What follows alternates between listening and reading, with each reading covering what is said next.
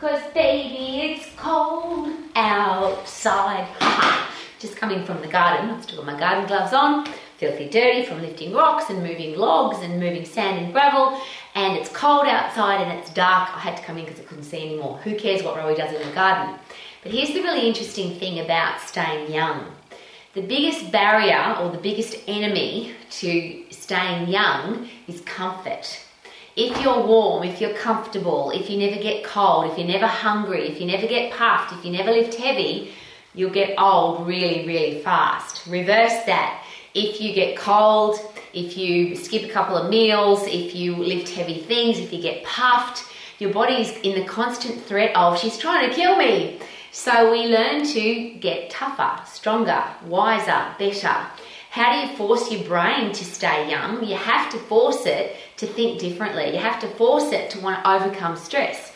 And cold, heavy, puffed, hungry are all body stresses. And the most important body stresses because the human body is designed to stay alive. So if, it, if your body thinks you're trying to kill it because you don't feed it, it's cold, you're lifting heavy, you're getting puffed, and your body thinks that an animal's wild animal's chasing you or somebody's wild tribe person's trying to kill you, your body will do everything to survive. Now, the really cool part of that is your, your body produces all the chemistry that you need to survive.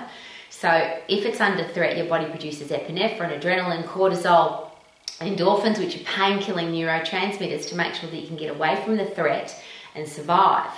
And when you do, and you will, because even if you're cold and even if you're hungry and even if you lift heavy and, and if you get puffed, all of those things will pass. And when they pass, your body says, hey, you survived.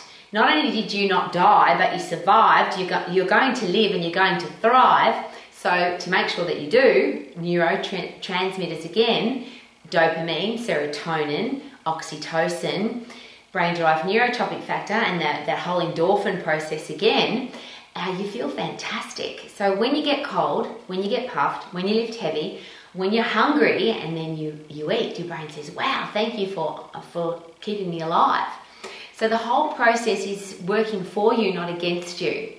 If you eat regularly three meals a day and you're never hungry, if you've always got the air conditioning on and your, your, the temperature's always the same, if you never get puffed and you never lift heavy, so you never put your body under stress, your brain is also never under stress. So, guess what happens? Your brain rots away. And there's a really interesting thing to take note of. Your body gets rid of what it doesn't need. So, if, for example, you're running away from the wild animal, your body's not hungry. You, you, you all this, your sex drive turns off. Your hunger mechanism turns off. Even your immune system turns off because your body does everything required to keep you alive. Your body doesn't use what it doesn't need, which means if you don't use your brain, it rots away. If you don't use your muscles and bones, they rot away. If you don't use your body, it will rot away and get old really fast because your body says, I don't need, you're not giving me any challenges. Why do I need to get better?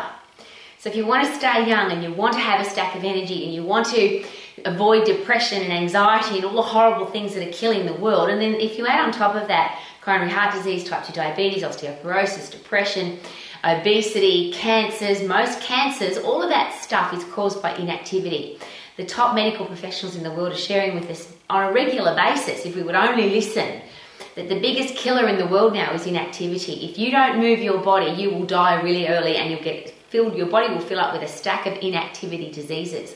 I don't want any of them, and most importantly, I don't want to have a sick body, but I definitely don't want to have a sick brain. I want to have a healthy, fit, strong, mentally tough, strong, optimistic, challenge overcoming, solution finding brain and a body that can keep up with me. Which is why when it gets cold, and even if I'm hungry and even if it's dark, I keep working in my garden until my job's finished. And today I kept going until it was done. So, yes, I'm filthy dirty I'm hungry, I was cold, I'm warm now though because I'm inside. Isn't that interesting? Whatever challenge you're under, it will pass. But if you want to get tough and you want to be strong and you want to be mentally ready to handle anything in your life, make sure that comfortable is not in your vocabulary. Get out of your comfort zone and live your life to the max. Woohoo!